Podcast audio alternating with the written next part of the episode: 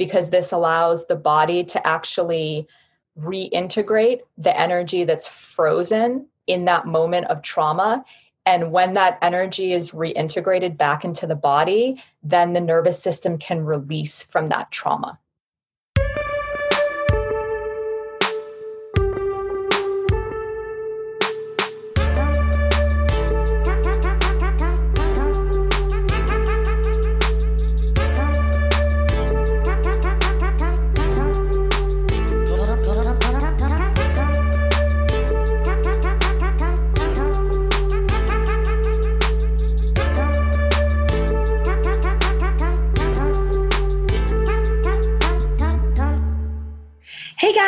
Welcome back to another episode of Dear Men.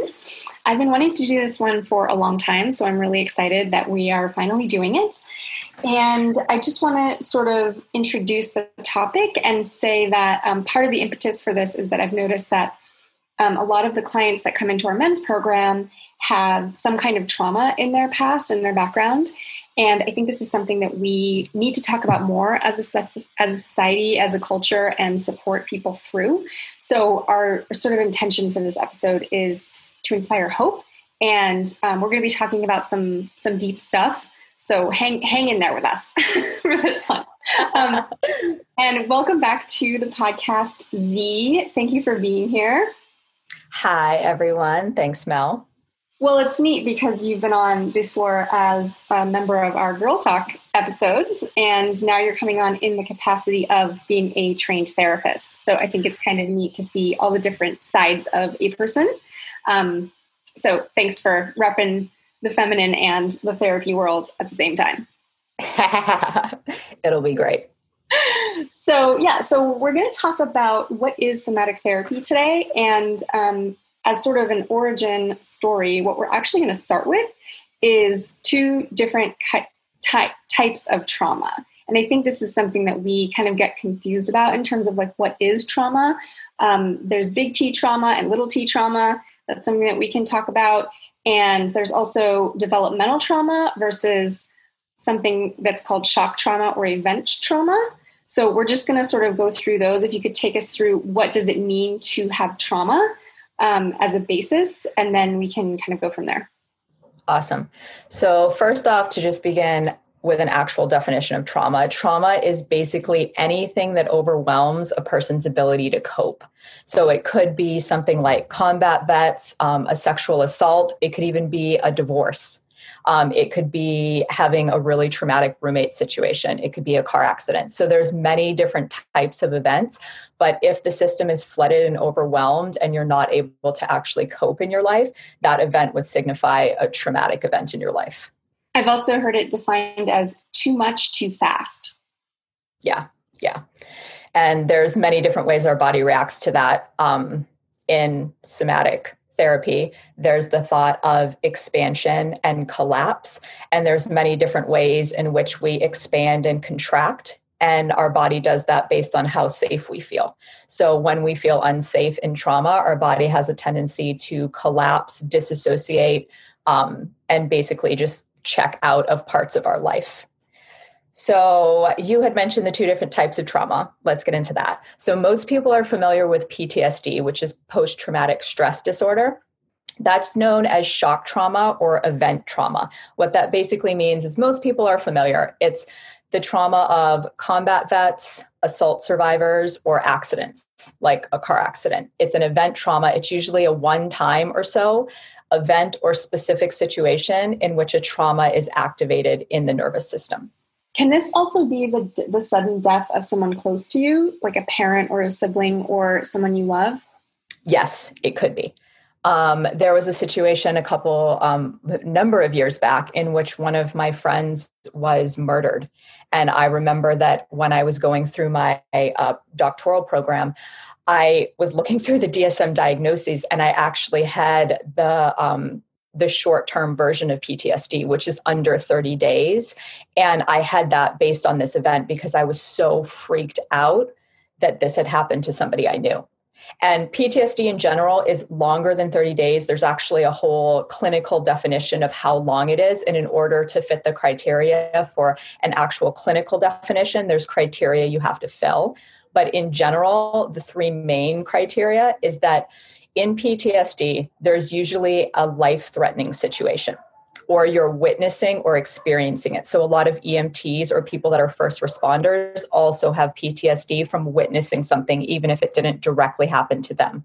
A lot of times, little kids will have PTSD if they grow up in domestic violence households because there's a lot of things they can't control and they feel really, really unsafe and are often trying to protect and navigate the abusive person and the other parent that they're trying to actually keep safe or protect as or a little child yeah or, or siblings, siblings. correct yeah, yeah, the experience of it being life threatening is what's important there whether it actually was life threatening or not isn't as relevant in my understanding of it in your nervous system as if you if you believe it is if you believe it is life threatening your system will activate in a certain way that will flood you because you believe your body believes that it is in danger and could die and yeah. I, I also just kind of want to name sexual abuse as a traumatic event, significant traumatic event.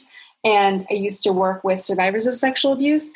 And I think that we'll, we'll touch on this a bit, but for many of them, the experience of post traumatic stress wasn't triggered all the time. But when it was, it was almost like they were reliving that yeah. moment. And so, an, an example of this is I know some sexual abuse survivors, both men and women, if they're in a certain um, type of lighting, right? Like if there's low light in the bedroom and they're having sex with their partner, it can trigger um, a, a trauma response because their body is reliving and it's a there's a difference between reliving and remembering which i'd love for you to talk about a bit but basically their mm-hmm. body goes into a trauma response and it's reliving that fear that shock that trauma that pain that they went through at another time but it's showing up in their nervous system in the moment yeah that's 100% true. So, getting into the reliving versus re experiencing, um, the basic criteria of PTSD is that it's a life threatening event that involves a sense of threat, avoidance of that threat, and the re experiencing meaning that there might be nightmares, flashbacks, or intrusive thoughts. Um, that could be as simple as I remember somebody I knew um, had been abused, molested when they were younger, and any touch on the base of their back triggered a full remembering of that experience of when they were molested when they were younger. So the in the re-experiencing, it's actually opening up the neural pathway that was frozen in the trauma. So when you're actually re-experiencing things, for example, vets are the most common way. If they hear a firework or firecrackers, they are not at the beach with people they love. They are opening up that neurobiology of all of the trauma that was stored when they were impacted in war. And so, in that actual moment, their system is flooded with many other things that we're going to talk about, but they are reliving that experience with the neurobiology of being in that traumatic experience. So, that's why they seem well, they don't seem, but some people are like, oh, that's so crazy. But if you were re experiencing the neurobiology of that actual threat, it would be pretty terrifying to you as well. Yeah, so, and this is also um, the territory of a number of um, the people I worked with would have nightmares. And I think that's, that's a common symptom for post traumatic stress of you are actually woken up. And again, it's not a dream, it's not a memory, it's your body is actually reliving being there. So it's a yeah. reenactment, and it's sort of like a record that's skipping, like it's kind of constantly skipping on this one place, and it's it can be really debilitating. So just to name, yeah. I think that's one thing that can be confusing if if you haven't experienced it. Is it's not a re, it's not memory. It's like you're actually going through it again, and that's why it can be so exhausting for people that are going through this. Mm-hmm. I've heard the other thing with, since I know there's a lot of women that are sexually assaulted, I've also heard the example of somebody coming in to do processing on a rape that occurred, and they could actually physically feel the person inside of them still. And so, you know, it's not that people are making this stuff up, they're actually experiencing over and over and reliving these events and re experiencing them inside their actual bodies. So, PTSD it's the diagnosis that's actually in the clinical field right now, but there's another term that's talked about a lot, which is CPTSD, which is complex post traumatic stress disorder. Right now, it's currently not a clinical diagnosis in the um, DSM or the ICD, which is the health codes or the mental health codes, but it's going to be most likely coming up within the next year or two, as far as a lot of clinicians would agree that it needs to be in there.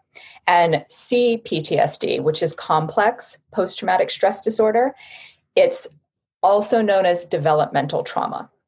Developmental trauma is known as relational trauma. It's environmental trauma, and it could also be intergenerational trauma. Usually, this is what happens when we're young. So, how developmental trauma takes place um, is that it's a significant and chronic misattunement from caregivers a lot of this work that I know about developmental trauma is from Laurence Heller, who works in um, a modality that he developed called NARM. And it basically breaks down that when your caregivers are misattuned to you, meaning that they're not actually being present with you, whether seeing you, hearing you, being present with you. Yeah.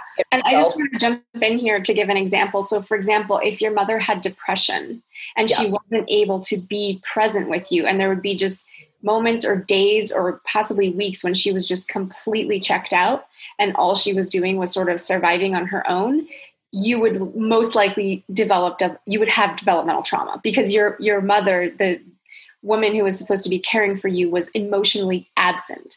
And I've seen this in a lot of the clients that we've worked with where developmental trauma doesn't need to be my dad hit me. It can be I was I was never hugged. There was no physical affection and attunement, physical attunement to me when I was young. So that's a form of neglect. But I think for a lot of people it's confusing because they when they think of trauma, they think of domestic violence or war and in actuality, a lot of the men that we've worked with in our program have developmental trauma, but it's more from neglect or misattunement, like you were talking about, which is just basically like they weren't there for you.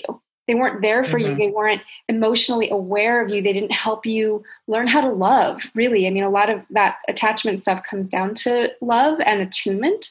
So just to to name what that actually feels like, it could be that there was something going on with one or both of your parents where they just weren't attuned to you. And it could be that they had developmental trauma themselves, like you mentioned intergenerational, or there was something you know they had a mental health diagnosis such as bipolar or borderline personality disorder or um, depression anxiety or depression. All of those would be likely to result in children that had developmental trauma as they grew up. Mm-hmm. yep.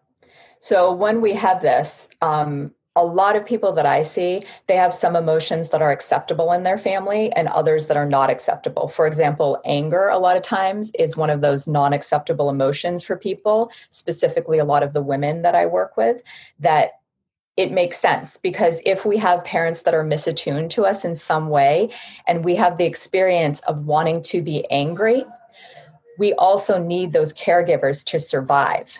And so we have to repress that anger in order to survive because we need that connection with our caregivers. And this results in the child thinking that they are bad or that it's their fault because they can't get really mad at mom and dad. They can't move out of the house and say, I'm going to go live by myself if they're six or seven or 10. And so this results in the child having to adapt and they have to figure out a way to take care of themselves to ensure their survival in that environment, whether it's physical survival or whether it's emotional survival. You know, it could be just their parents give them silent treatment if they express any emotion around anger. And so they learn anger is not acceptable, and I need to learn how to adapt and shove all of those emotions down so that I can still feel connected to my caregiver, which I need for my survival. And this isn't conscious like I, no. what I've noticed is a lot of the the men that come through our program and people I've spoken with, they don't realize that this happened. It's just the body's way of moving through to the best of our capabilities as human beings.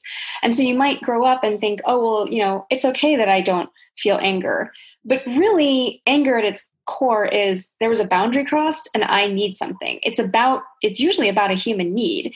And if that gets stuffed down, that's a natural, normal part of human expression. And when you start to stifle natural, normal parts of human expression, man, that comes out sideways. Something has to give in terms of how you end up coping.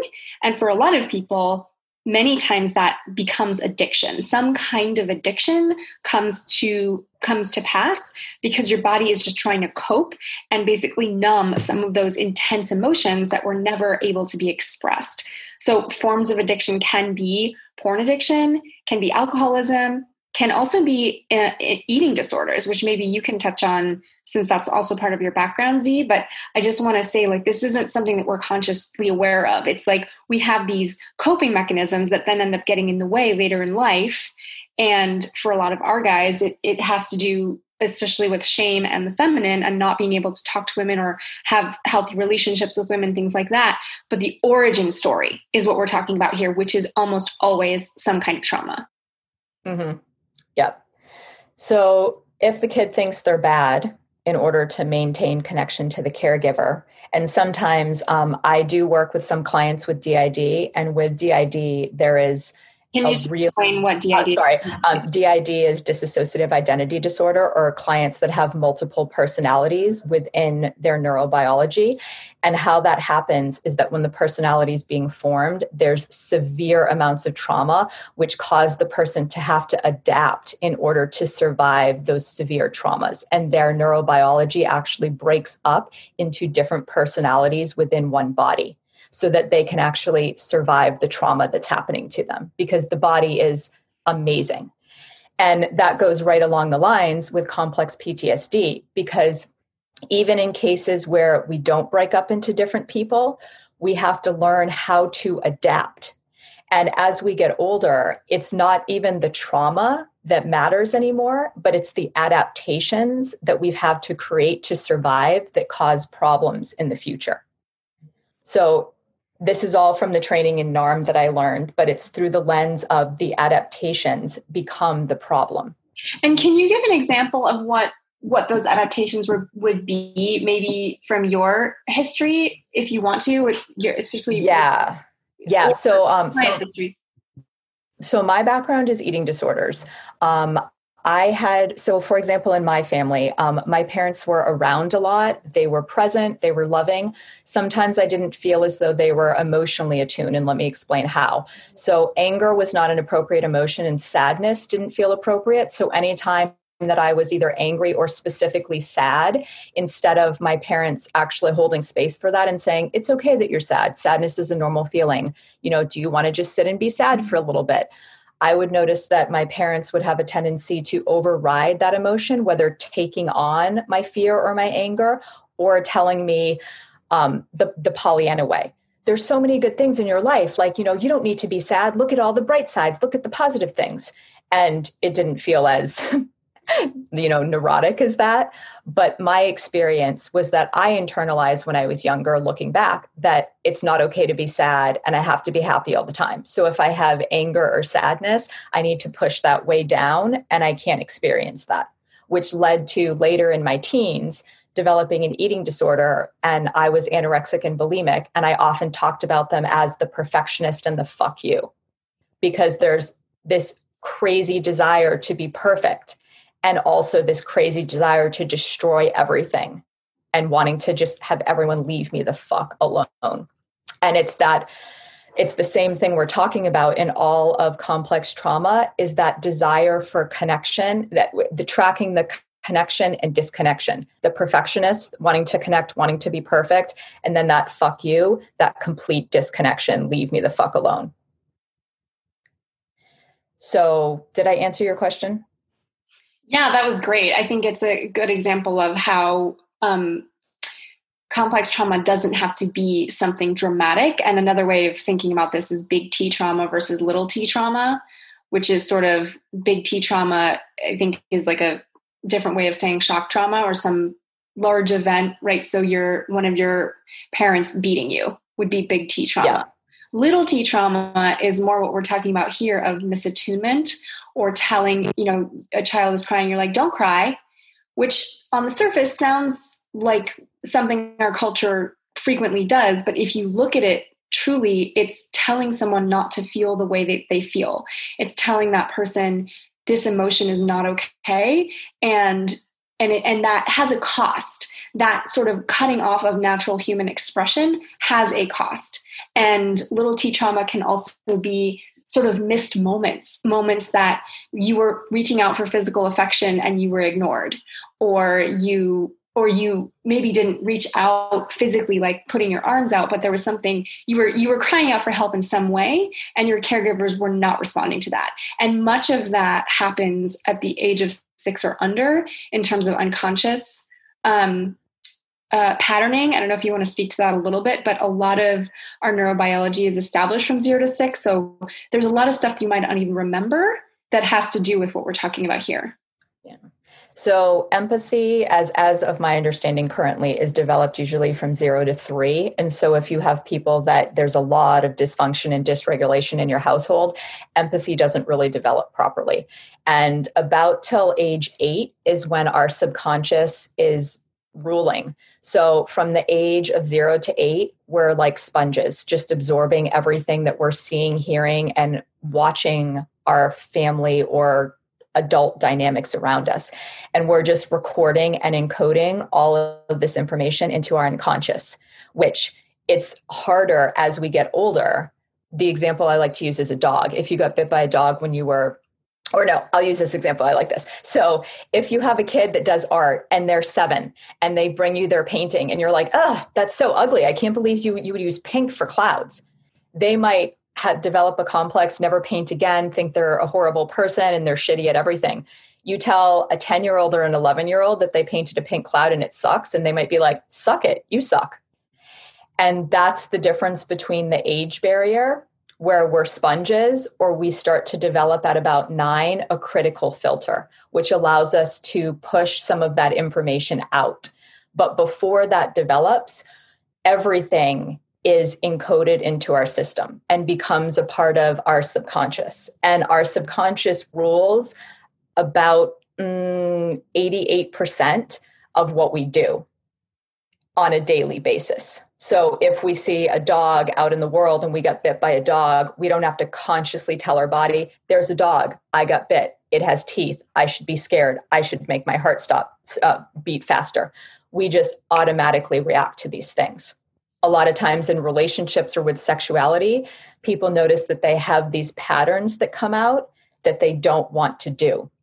For example, they feel really claustrophobic and they push away from their partner even though they want connection and closeness. But it's that vulnerability and that connection piece that when that person gets too close it triggers i need you to back off even though they want to be close with that partner. So it feels like an internal war and that's because the subconscious is dictating that interaction. Yeah and that's something i just want to highlight in terms of patterns or even you know a lot of the men that we work with what one thing i've noticed is a lot of them will report like going into a freeze state. They don't talk about it that way, but when mm-hmm. they meet a woman that they're attracted to or they're they're thinking about approaching a woman, their body will actually go into a bit of a freeze state and there will be kind of sometimes some racing thoughts like I should go over there. Should I go over there? What if I go over there? What if I get rejected? What if it doesn't work? What should I say? And there's like this kind of a loop going and yep. they, they there's this freeze that happens. And if that is you know repeated over and over it can be um, really frustrating and really discouraging because it's like i want to go over there it's like what you said of there's the conscious desire or you know for the example you gave i want to connect with my partner sexually and then there's the physical body which if the physical body doesn't feel safe doing something guys, it's game over. The physical body like win. It's gonna win. If your if your physical body feels threatened, even if it doesn't make sense, this can even be going into a performance review at work. It doesn't have to be in a sexual scenario, but if your body senses danger or like we might get rejected or shamed or hurt or attacked, you know, you're gonna have a physiological response. And um, just to kind of rename like what we're going to start shifting gears now into how to process this trauma and how to use something like somatic therapy to resolve it because what I see that's so painful is when we want something and our body doesn't feel safe. It's like this, like you said, that push pull is so aggravating because you're trying, you're like, I want to connect with women. I want to have sexual relationships. I want this.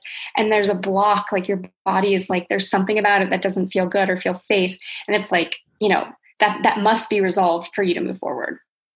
Yeah, I call it the polarity or the internal war. Um, okay, so let me wrap up complex PTSD. There's one more thing I want to mention before we move on. So, with complex PTSD, just like um, PTSD, which is the event trauma, it's still the same thing the sense of threat, the avoidance, and the re experiencing. But there's actually three other things that happen because of this um, relational piece. And that usually people have issues in relationships they have a negative self concept, meaning they don't think good about themselves. And they also have dysregulated emotions, meaning they, they can go really high or really low. They can usually feel really out of control, or they can disassociate, which is like checking out or just going away. So, complex PTSD is the overarching what people have noticed that are somatic therapists and regular psychotherapists is that when people come in, even for a PTSD trauma, which is an event or shock trauma, let's say um, a car accident, and they're processing it with a psychotherapist, it will be exacerbated because of developmental trauma. So, PTSD and event trauma also triggers and layers on top of the developmental trauma. And we all, I believe, we all have some level of developmental trauma because it's impossible for people to be perfect and show up all the time. Yeah. And, you know, what you just mentioned kind of um, when I was doing hardcore supporting survivors of sexual abuse, I was doing a lot of research. And one of the things that jumped out at me was that sexual abuse survivors are 70% more likely to experience sexual assault as adults. Yes. And that number is is primarily for people who have not processed, who have not gotten support for the original developmental trauma um, of that. But there's something about our nervous systems have this tendency to repeat experiences until we process the original um, point of experience. There's just something about the human, you know, being that it is consistently, you know, like if you if you had an alcoholic um, household and you and there was a lot of chaos and drama one thing that can happen is you can recreate that in your relationships in the future until you sort of process the original trauma and then you create healthier relationships and it's not because you want the drama or the chaos. That's not what it is. Again, if 88% of what we do every day has to do with the subconscious, that's kind of ruling a lot of our behaviors and our the way we show up in relationship until we address it and we get healthier and we get some help for it. Yeah, because it's familiar. We always gravitate towards what's familiar, even if that thing is not good for us. Um, what did I want to say? Mm, oh, I wanted to say so in developmental trauma, the other important difference is that this is where a lot of the personality disorders, like you mentioned, borderline personality disorder, or things where parents are just not able to show up because they're not necessarily mentally stable or healthy. A lot of developmental trauma is responsible for personality disorders because if we're trying to form a core self and there's disruptions or ways we have to adapt, the core self isn't able to form in a healthy way, or which can lead into if we're yes. constantly criticized or judged. I see I've heard that a lot from our clients is that there was a critical parent, whether it was mom or dad, that sort of no matter what they did, it wasn't really okay. Their core yep. belief is I'm not okay. Yep. Yep. I'm bad. Yep.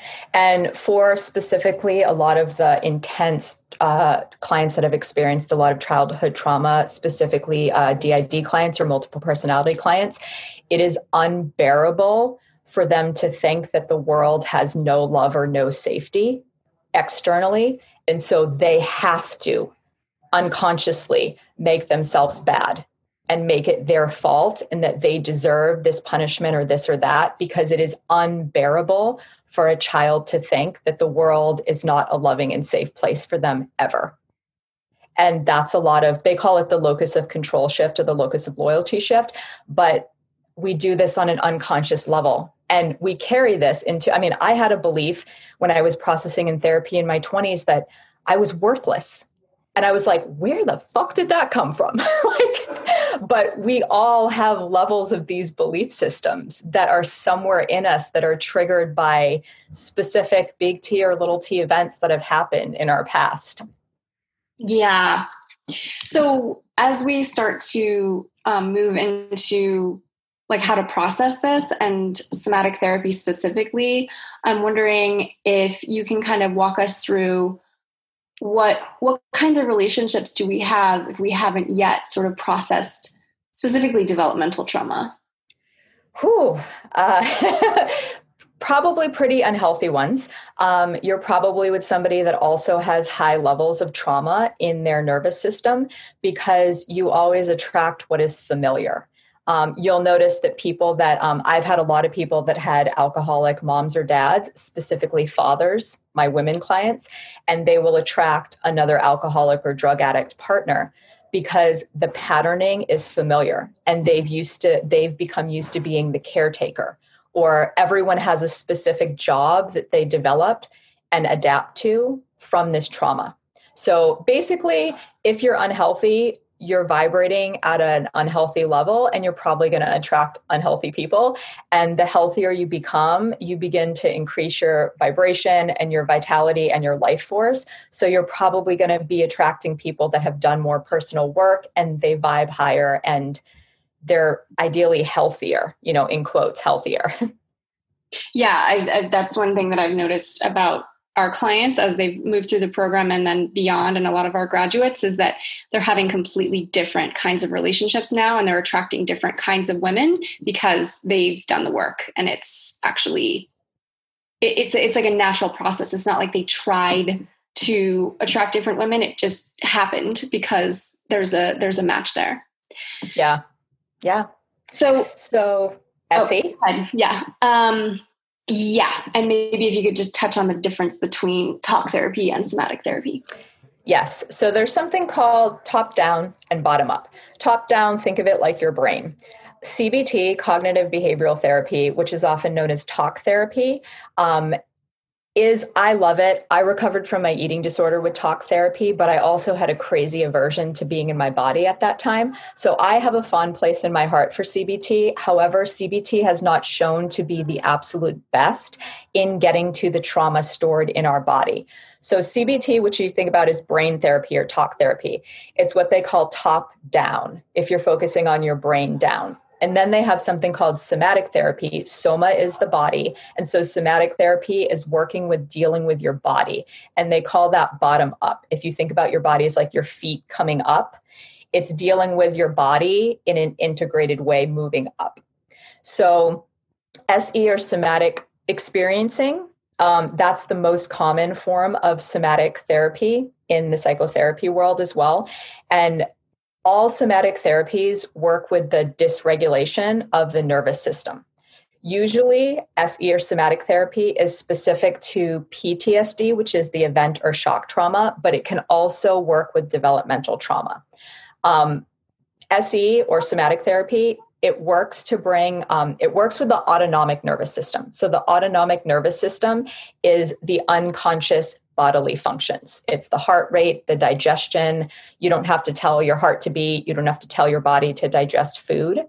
And there's two parts of the autonomic nervous system or the ANS, and they're the sympathetic and the parasympathetic. The Simpa in school, I remembered it like Simpa, Simpa, Simpa, meaning like there's a bear chasing you. And then the parasympathetic is like the parachute. So it allows your body to like relax and decompress.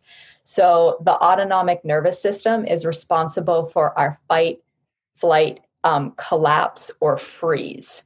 And because there's the fight or flight response, this is the nervous system that's activated when we have a trauma. Peter Levine is the one that developed SE.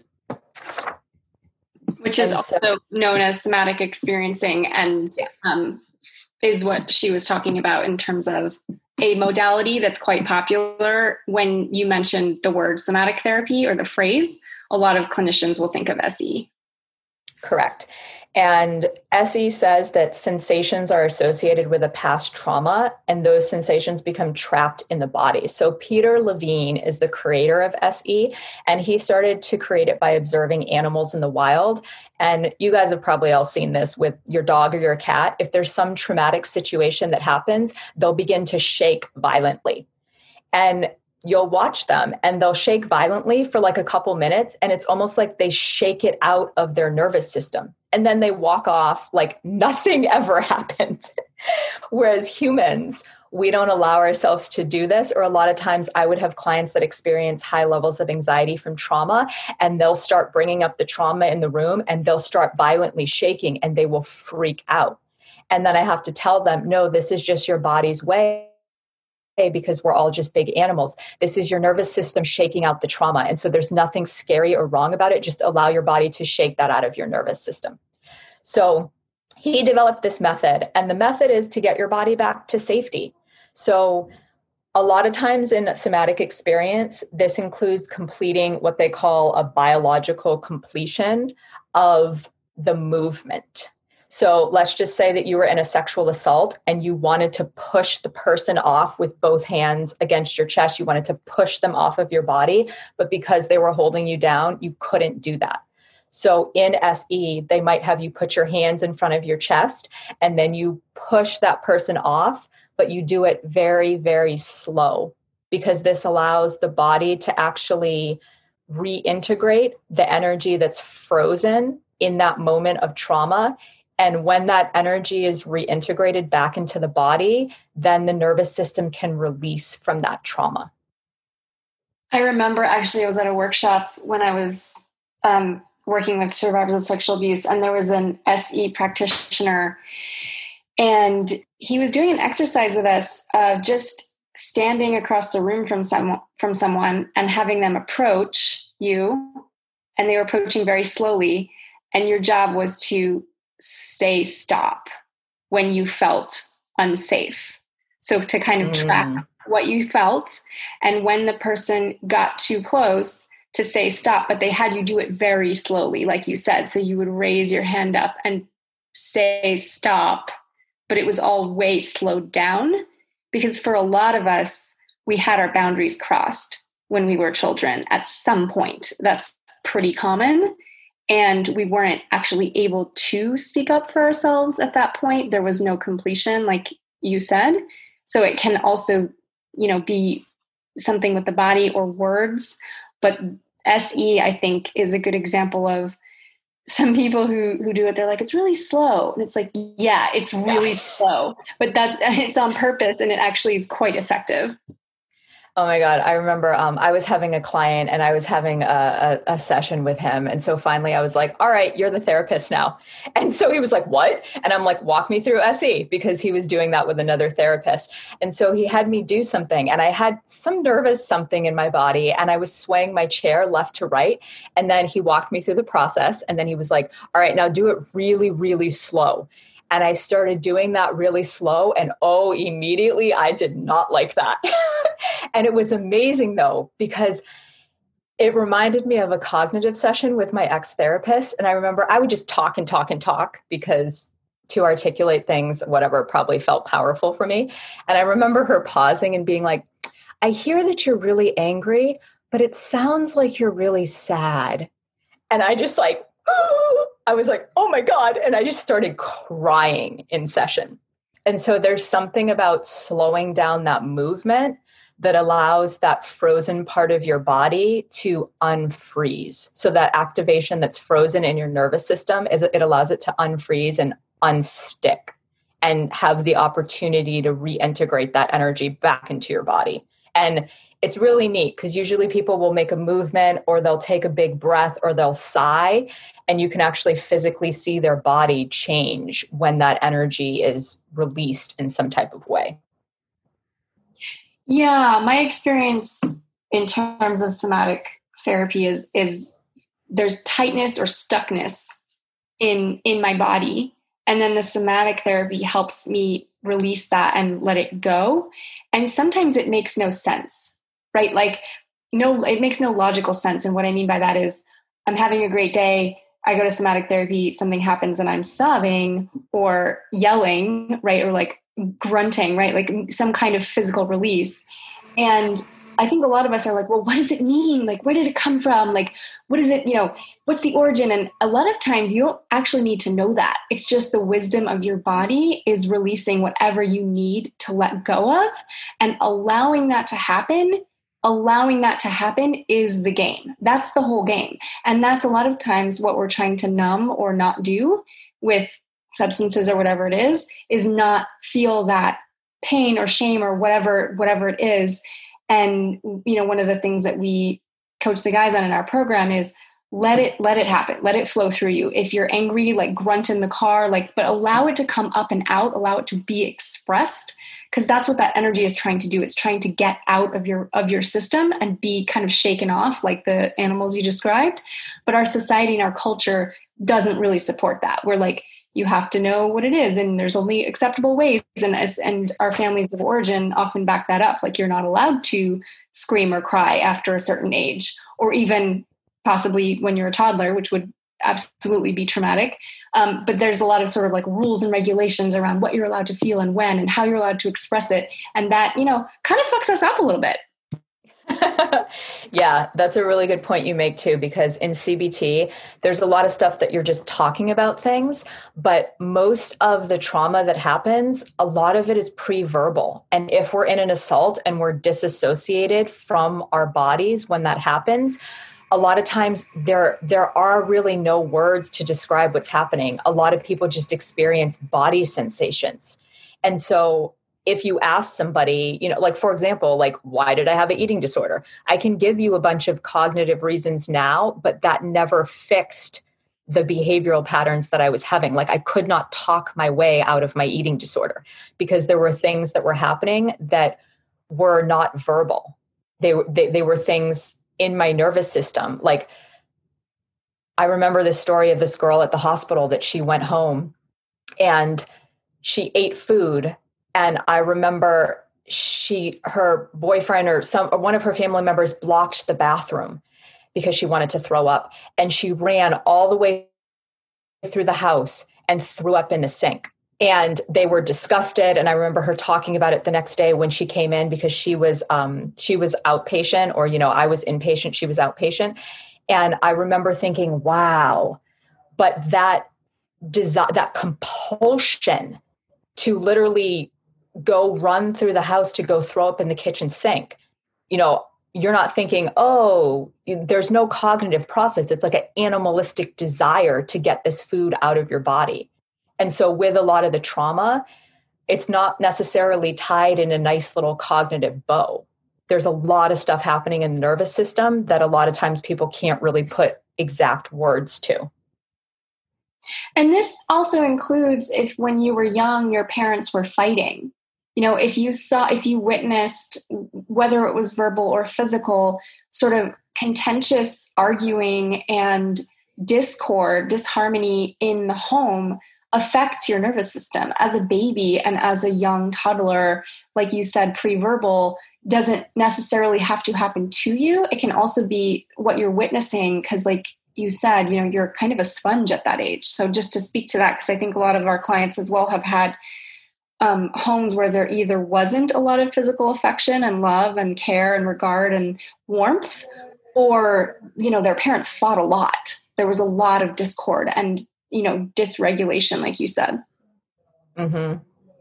Yeah, and that gets stored in our bodies. Um, the cool thing that I love too when I talk about trauma, though, is that if trauma has the ability to be stored in our nervous system and our bodies, so does ancient wisdom. And so does all of this wisdom and healing from everywhere, all around us, generationally, environmentally. There's also amazing healing capabilities and wisdom that's also stored in our bodies. And that's really important for me to keep in mind when and I work also, with people. I also find it inspiring because somatic therapy really can help us unwind a lot of what we're talking about here, right? Your issues are in your tissues, but they don't need to stay there.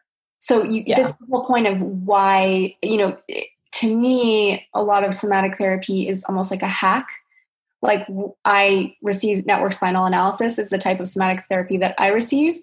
And, you know, um, it's basically light touches along along your spine that inspires a, a wave through your spine that helps your nervous system release tension.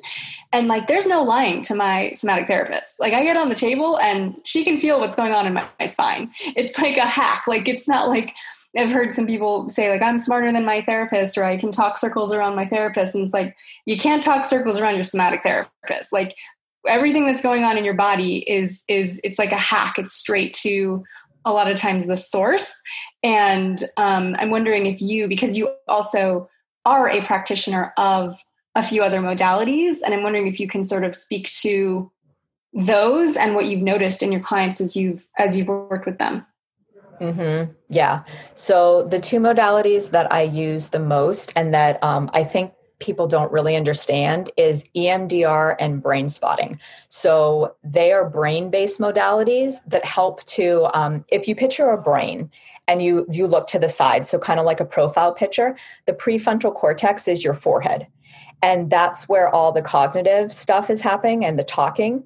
And what the EMDR and brain spotting are doing is if you move down to get to the middle of your head, it's called the subcortical cortex. And that's actually when pre verbal stuff is stored. And that's where our trauma is stored without language necessarily.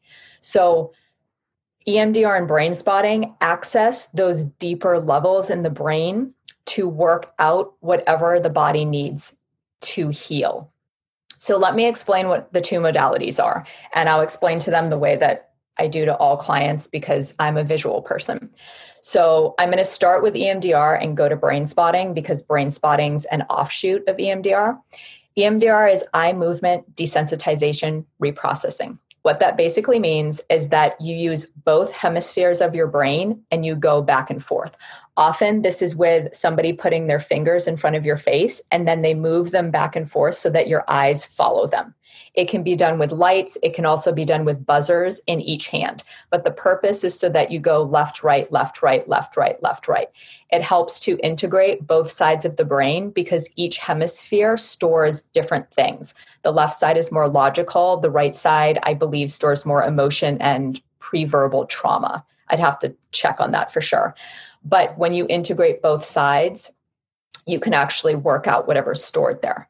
So if you think about a lazy river, like we've all been to on vacation, hopefully, and you think about a donut, like a lazy river around your brain, and it's just floating and it's floating and it's floating. And this is called your adaptive memory network. So it's all your memories, all your things about your life. Then you have a car accident. So the car accident spikes a little bubble, and there's a bubble floating along the lazy river. And usually for about three weeks or so, you're terrified to get in your car, you're afraid to drive. And then after about three weeks, the bubble goes back down into the lazy river and you feel comfortable driving again. Let's just say, this is the example from my training, that you were molested when you were six years old. So there's a bubble that forms and it's floating around the lazy river. And it floats and it floats and it floats until you have a kid and it's your child's sixth birthday party. All of a sudden, that bubble breaks open. What is stored in that bubble of trauma are the sights, sounds, emotions, sensations, thoughts you believed about yourself at that time, and the coping skills you had at that time, meaning the coping skills you had when you were six years old. So, in this bubble is the neurobiology of all of those things, meaning when it breaks open, you feel as though you're six years old with the sight, sounds, sensations, emotions, thoughts you believed about yourself at that time, and the coping skills. What EMDR helps to do is if that is at a level 10 out of 10 and you can't function in the world, it helps to reduce the volume of that so that you can walk around in the world and function still. And then eventually the bubble will reduce, move into the lazy river, and you never forget the information. You still remember that it's a part of your story, but you're able to integrate it so that it doesn't become an experience that you can't move beyond. It just becomes a part of your story. Was there any questions you had on that before I move on to brain spotting? No, I thought that was brilliant. And, you know, I, I definitely just want to corroborate. I guess I just want to corroborate that many of the people that I worked with who were survivors of sexual abuse, that's exactly was their experience of what you described. Of they they were kind of um, making it through life. And then they had a child, and when that child turned the age that they had started to get abused, now all of their shit was up.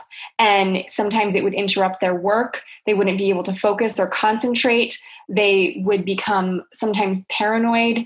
Um, and it just it became like this must be dealt with now. This cannot not be dealt with. This is completely um, now it's urgent.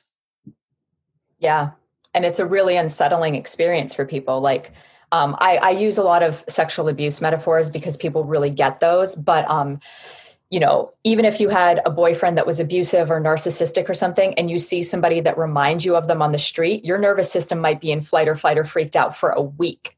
But with EMDR, you're able to see that and you're able to say, okay, I'm safe now. I have tools that can blah, blah, blah, blah, blah. And this person is not that person. And your nervous system can calm down in a way that it couldn't do before EMDR processing. The cool thing that I love about both of these modalities is that you also don't have to talk.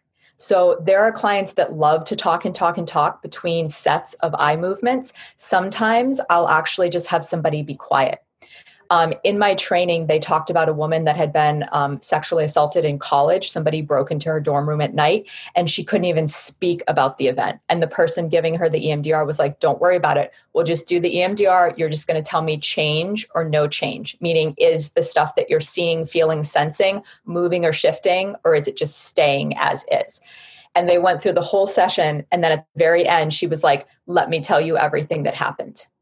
And it was because her nervous system had been able to integrate the information in a way that it wasn't terrifying to talk about anymore.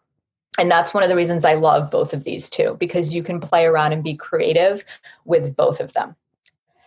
So let me move on to brain spotting. So, brain spotting is an offshoot. It was developed by um, a person that was a, a master EMDR practitioner, and he noticed that he had a figure skater. He was moving his eyes back and forth. The figure skater wanted to work on being able to do this move that she just couldn't get. And he moved his hands and he noticed her eyes wobble. And I've seen this a lot with people that are in their trauma. Their eyes will move and shift very rapidly back and forth, almost in a static position, like um, they're frozen or uh, like electrocuted or something. And so he just felt the impulse to hold his hand there. 10 minutes of processing later, she was like, I'm done. And he was like, What the hell happened? She went and did that move 35 times, no mistake what had happened was that she said she processed a lot of her old injuries and physical trauma that she had around being a professional figure skater. And after that, she was able to do this move. So he got real interested in this. And um, his name, by the way, is David Grand. He's the creator of Brain Spotting. And he got real interested in this. And so, brain spotting is a way that how you look, where you look, depends on how you feel. So, for example, if I'm talking about my ex boyfriend that was abusive or narcissistic, and you notice that I tend to look down and to the right as I'm talking about this boyfriend, most likely down and to the right correlates that. So, that eye position correlates in my brain to where that information is stored. So, we find the eye position of whatever activation is there and then we keep your eyes on that eye position. And the brain is a freaking genius. The brain will bring you anything that you need for your healing. And we just follow. We get really curious. We just follow whatever's coming up and whatever's happening. And we just move through how the brain is going to reorganize that information for your healing.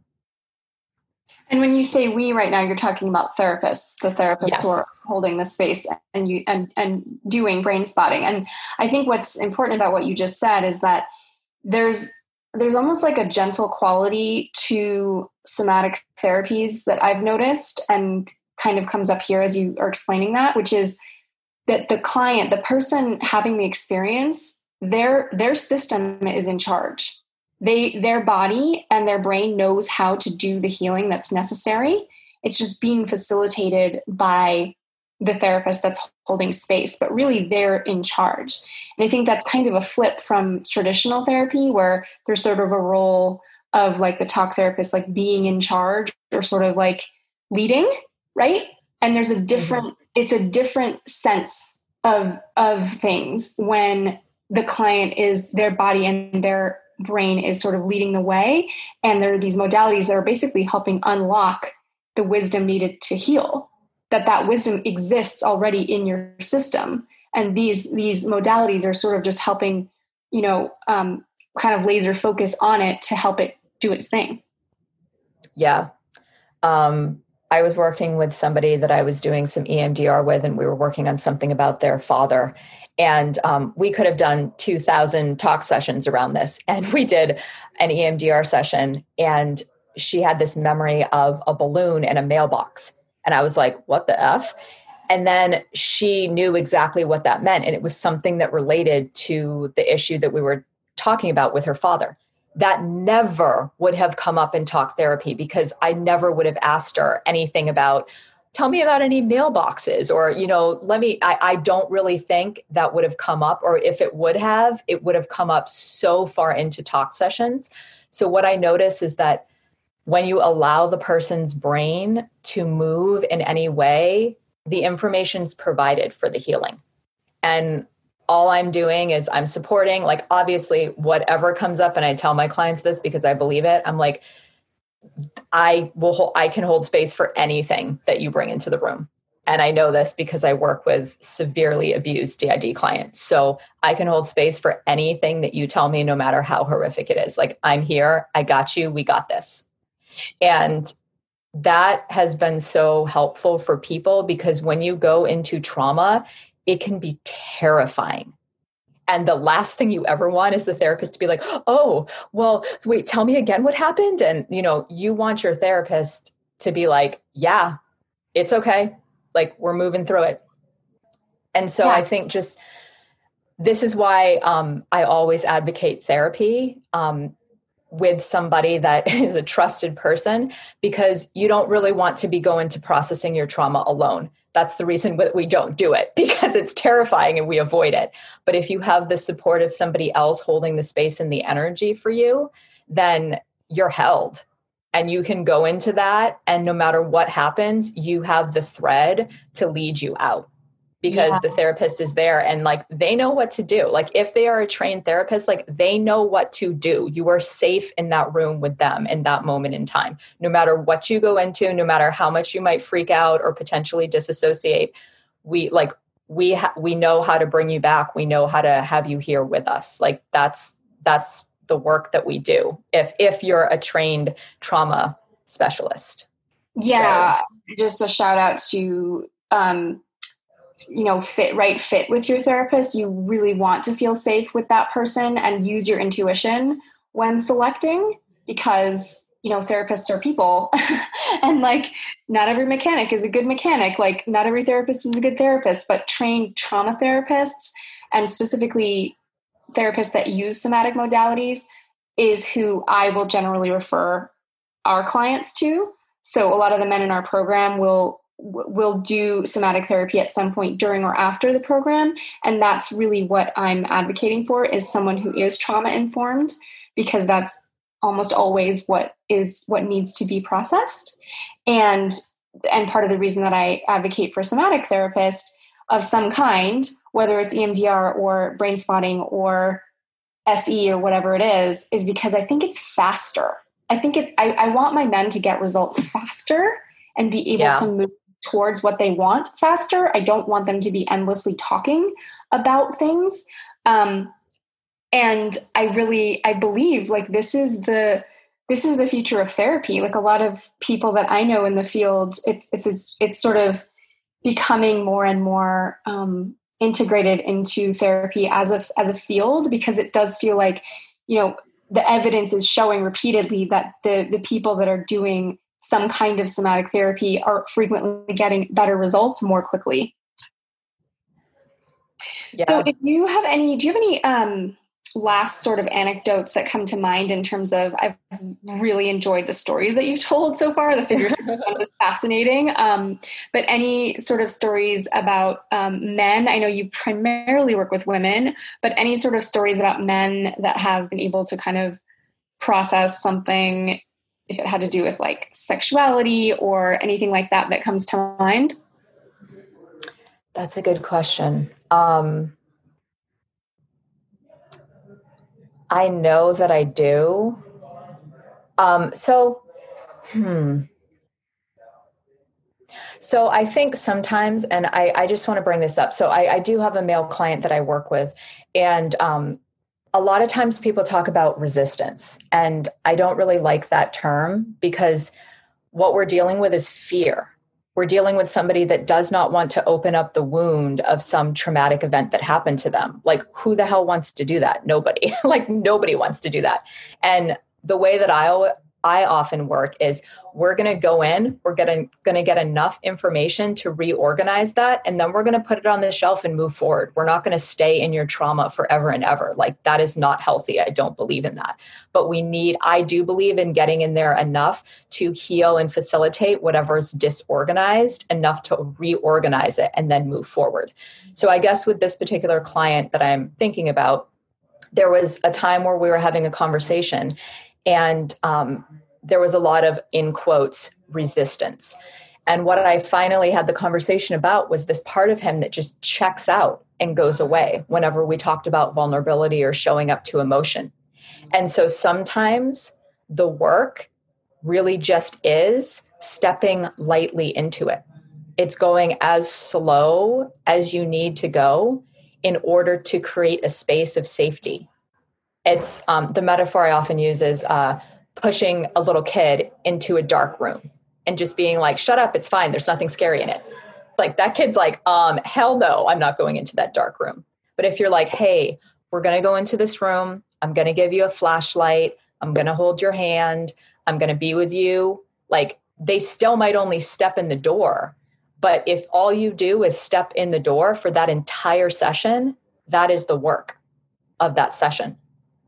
And I often, um, you know, we often have this idea that when we go to therapy or when we're doing healing, it's like supposed to be quick and easy and like moving forward. And sometimes there are just parts where it is really scary and we don't want to step into it. And just noticing that fear that comes up, even thinking about stepping into it, noticing what happens in your body when you even think about addressing you know whatever happened in your childhood or that narcissistic ex that you had or your divorce or you know the war memory just noticing what happens in your body sometimes that entire session will just be that and that is the work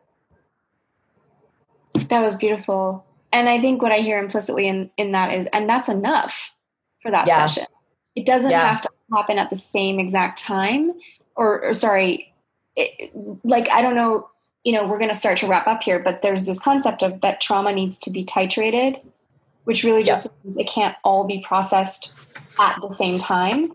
So when I'm talking about, you know, somatic therapy is faster, I don't want that to make it sound like it's one session and then you're done. What I mean is you can you can process more and and trauma still needs to be titrated. It can't all be processed at once, especially if it's severe and you know that obviously depends on each person's background. Yeah and i do i do believe i mean that's why i do the modalities that i do because i want the most effective efficient way. And i do a couple different modalities that i absolutely adore. Um, and it's because i want everything i can have in my toolbox to help people move as fast as they are willing and able to move through whatever they want to explore and process through to have a happy, healthy, meaningful life. And that's really the point, right? Is that we want people to thrive, right? We yeah. want, because once you've processed your trauma, you just have so much more access to creativity and wisdom and joyful expression and relaxation. And I remember reading this really inspiring story about a veteran who um, was receiving acupuncture as as a somatic therapy and he had done talk therapy and it hadn't really helped him at all. But mm-hmm. he did a couple of acupuncture sessions, and after one of them, he sat in his truck and he cried with joy because he said I had forgotten what happiness felt like. Oh, touching into it after that session, his nervous system was able to release all this tension, and then once that was released, he just he felt better. He just felt better. Yeah. He tried to feel better, tried to talk himself into feeling better, willed himself there, but he he got the somatic therapy he needed, and then his body was like, "Oh, I can I can breathe again." You know, I well, can. that's the whole point, right? Like when we feel safe, we want to open up and connect. We want to change, like we want to connect. Like we're designed for this. It's just when we feel unsafe, we close, collapse, freeze, you know. Yeah. But we are designed to open up and connect. And you know, obviously, if it's Yeah. safe to do so, exactly. And so it's just clearing out anything that stands in the way of basically getting down to who we really are these wonderful, Yeah. energetic beings that are loving and kind and want to connect and share with each other in a safe and healthy way. and be creative be creatively expressed be actually as, as big and expanded as you as you can be Yeah. awesome well um any last thoughts about finding a somatic therapist and or if someone is interested in working with you Um, yes. So, thoughts on finding a somatic uh, therapist. Um, I love somatic therapy. Definitely look up somebody that's done the training to be an SEP, which is somatic experience practitioner. It's a three year program. So, they know what the hell they're doing and they're amazing. I have a really good friend that's a SEP and I adore her. And so look up somebody if you're really interested in doing that type of work. There's other types of work like Hakomi, there's NARM, N-A-R-M. There's all types of different ways. Um, there's also sites, goodtherapy.com and Psychology Today, I believe, have search sites that you can search. And there's a page on the left that will allow you to check whether it's EMDR or brain spotting um, if you want to do that. And some of them will have somatic therapy as well. So specifically find somebody. you mean somatic experiencing right Um, it'll usually say somatic experiencing, I believe, and then it, it has a whole bunch of different drop down things too. Cool. So there Okay. may be others. Usually, I usually I look for SE, EMDR, or brain spotting. Um, but there are lots of people that are out there that do this work, and um, d- depending on where you live and COVID now, you can do this stuff on Zoom. I I have clients on Zoom, and I love doing stuff on Zoom. and you Um, can do brain spotting and emdr and se over zoom those all work over zoom right? Absolutely. Yeah absolutely. Um, to work with me so i obviously work in a psychotherapy um, capacity but i only take clients through the facility that i work but i do work in a coaching capacity with clients. And, And for do- that will you do brain spotting and emdr in as a coach or No. So I I will do I will do variations of that with the coaching capacity. It's really focused on more future focused healing, but I will also bring in capacities of things that I believe will help their nervous system to heal. So Okay. as I'm as I'm designed, you know, um, I work in the capacity of a coach with my coaching clients um, because coaching and therapy are a little bit different. Um, but I obviously bring in everything we talked about is part of how I conceptualize clients towards health and healing. So I'm going to work with what's showing up to get the person to be able to release. But mostly coaching is we stay mostly in the present moment and tracking in the present moment. And for that, you can uh, reach out through the podcast. Um, I have a contact page on zzocolante.com, uh, com, which is my website, my coaching page. And I believe that my Google number is on the coaching form. And you can call and leave me a message letting me know if you're interested in coaching capacities with me. That's the best way to reach me at the moment. And I'm currently creating a couple other new things that are in the works. But right now, that's the best way. Perfect. Thank you so much. Yeah. Thank you. This is fun. Hey guys, thanks for listening. Just again, a quick note if you're interested in the course, you can find it at pleaseherinbed.com, www.pleaseherinbed.com, or at my site, melaniecurtin.com, under courses, and have a very sexy day.